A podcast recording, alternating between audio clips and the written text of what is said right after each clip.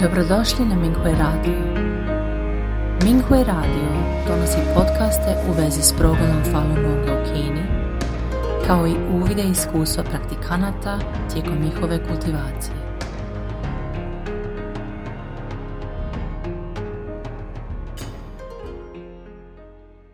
Slijedi članak za razmjenu iskustava iz kategorije Tradicionalna kultura, kojeg je napisao Li Yuqing pod naslovom Moralna načela, obraćanje pozornosti na odnose između muškaraca i žena. Od davnina je etičko ponašanje bilo važno za održavanje reda u društvu. Suzdržavanjem od udovoljavanja svojim neprikladnim željama osoba izbjegava opasnost i prima blagoslove. Suprotno može dovesti do uništenja. Slijedi nekoliko primjera o tome kako su ljudi u drevnim vremenima u Kini slijedili moralna načela, posebno u vezi s odnosom između muškaraca i žena na odgovarajući način. Prvo poglavlje. Kralj Xuan i kraljica Jiang. Kraljica Jiang bila je supruga kralja Xuana za vrijeme dinastije Zhou. Bila je čestita osoba koja se uvijek pokoravala moralnim načelima. Kralj se jednom probudio kasnije nego obično i nije otišao u kraljevski dvor tako rano kao što je obično činio.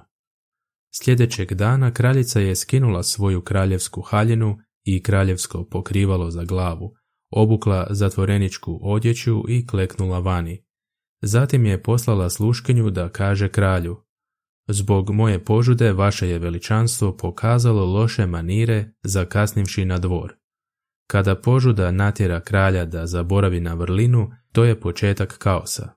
Zato što je ova nevolja počela sa mnom, molim vas kaznite me. Kralj koji je bio razuman čovjek je rekao, to je moja greška, a ne tvoja. Od tada je uvijek rano odlazio na kraljevski dvor i marljivo radio. Zbog toga je država ojačala, a on je bio priznat kao uspješan kralj u dinastiji Zhou. Postoji izreka da dobra kraljica donosi prosperitet naciji, dobra žena donosi obiteljsku sreću, a dobar prijatelj donosi korisne savjete. Drugo poglavlje Ben Jiu i car Cheng Ben Jiu bila je pjesnikinja za vrijeme dinastije Han. Rođena je u Loufanu u današnjoj provinciji Shanxi. Bila je kći vojnog dužnosnika Ben Kuanga i kasnije je služila na dvoru cara Chenga. Zadivljen njezinom ljepotom i talentom, car je napravio posebnu luksuznu kočiju i pozvao Ben da se u njoj provoza s njim.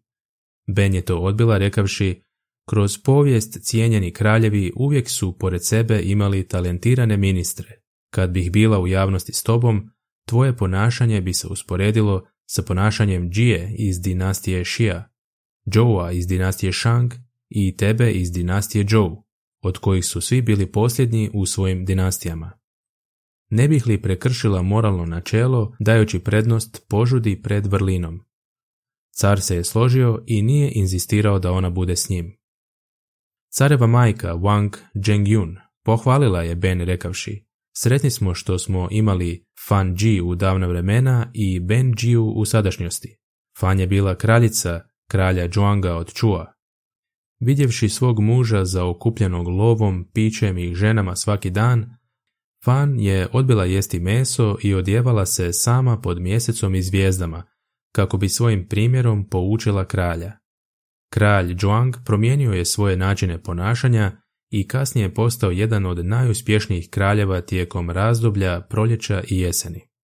Međutim, unatoč Beninim naporima, car Cheng se u kasnim godinama prepustio požudi, posebno s caricom Zhao Feiyan i njezinom sestrom Zhao Hede. Umro je u bijedi i nije ostavio nasljednika. Drugi primjer je Can Xuanzong iz dinastije Tang, na početku svoje vladavine dobro je upravljao zemljom s lojalnim i talentiranim službenicima. Kasnije je, međutim, previše vjerovao podmuklim dužnosnicima kao što je Li Linfu, dok je on sam bio zaokupljen zabavom i požudnim težnjama, što je dovelo do pada dinastije Tang. Slično tome, Chen Shubao, također poznat kao Houzu od Chena, uvijek se prepuštao ženama i pjesmi i čak je pozivao svoje dvorske službenike da im se pridruže. Taj neobuzdani stil života na kraju je doveo do kraja dinastije Chen. Lao Tse je napisao u Tao Te Ching. Početak citata. Najveći grijeh je prepuštanje požudi, a najveća katastrofa je ne biti zadovoljen. Najveća greška je pohlepa, stoga kada netko zna granice želje, uvijek će biti sretan. Kraj citata. Treće poglavlje. Odupiranje unosnim iskušenjima. U kineskoj povijesti postoji anegdota o prevari plemića s vatrom svjetionika. Kralj Jou od Joua pokušavao je i pokušavao nasmijati svoju kraljicu Bao Si, ali nije uspio. Zatim je zapalio vatru svjetionika, znak svim plemićima da se okupe i bore protiv neprijatelja kad je napadao. Međutim, kad su plemići došli nije bilo neprijatelja, a Baosi im se smijala. Taj se trik ponovio nekoliko puta, pa više nisu vjerovali kralju. Nažalost, kada se neprijatelj doista pojavio, plemići su zanemarili kraljevu vatru svjetionika, pa je on poražen i ubijen. Zheng Mao bila je sluškenja za miraz u kraljestvu Chu. Jednog dana kralj Cheng od Chua popeo se na visoku platformu koja je gledala na unutarnju palaču. Sve su dvorske dame podigle pogled, nadajući se da će privući njegovu pozornost, osim Zheng, koja je hodala kao i obično. Vidjevši da je drugačija od ostalih, kralj se iznenadi i reče, Hej, damo koja hoda, hoćete li podići pogled prema meni? Jeng nije odgovorila niti je podignula pogled. Ako me jednom pogledaš, učinit ću te dvorskom damom jednu razinu ispod kraljice, rekao je kralj. Jeng i dalje nije podizala pogled. Ako me pogledaš gore, daću ti tisuću zlatnika, nastavio je kralj. Tvoj otac i braća također će postati dužnosnici. Jeng je nastavila hodati i nije podizala pogled. Zanimajući se za nju, kralj je sišao s platforme i upitao Jeng. Dvorska dama je prestižan položaj, a tvoj otac i braća mogli su biti važni dužnosnici. Sve si to mogla imati da si pogledala u mene. Zašto si odbila? Jeng je odgovorila. Vaše veličanstvo, čula sam da žena treba imati dobre manire i zadržati svoje dostojanstvo. Kad bih vas pogledala dok je vaše veličanstvo stajalo na visokoj platformi, to ne bi bilo dostojanstveno. Ako ste me iskušali da to učinim titulom ili službeničkim činom, a ja sam podigla pogled, to bi značilo da želim slavu i bogatstvo. Postupila bih protiv svojih načela. Da sam izgubila manire i dostojanstvo, što bih imala služiti vašem veličanstvu. Kralj ju je pohvalio za njezine postupke i dodijelio joj titulu dvorske dame. Četvrto poglavlje. Prikladno ponašanje prema suprotnom spolu. Vrijeme brzo prolazi, a mnogi ljudi danas su napustili tradicionalne moralne vrijednosti. Ali Falun Dafa praktikanti koji slijede principe istinitosti, dobrodušnosti i tolerancije mogu živjeti dostojanstveno i čisto. Lijepa mlada kolegica jednom je rekla praktikantu po imenu Ding, bliži se Valentinovo, je li ti žena kupila cvijeće?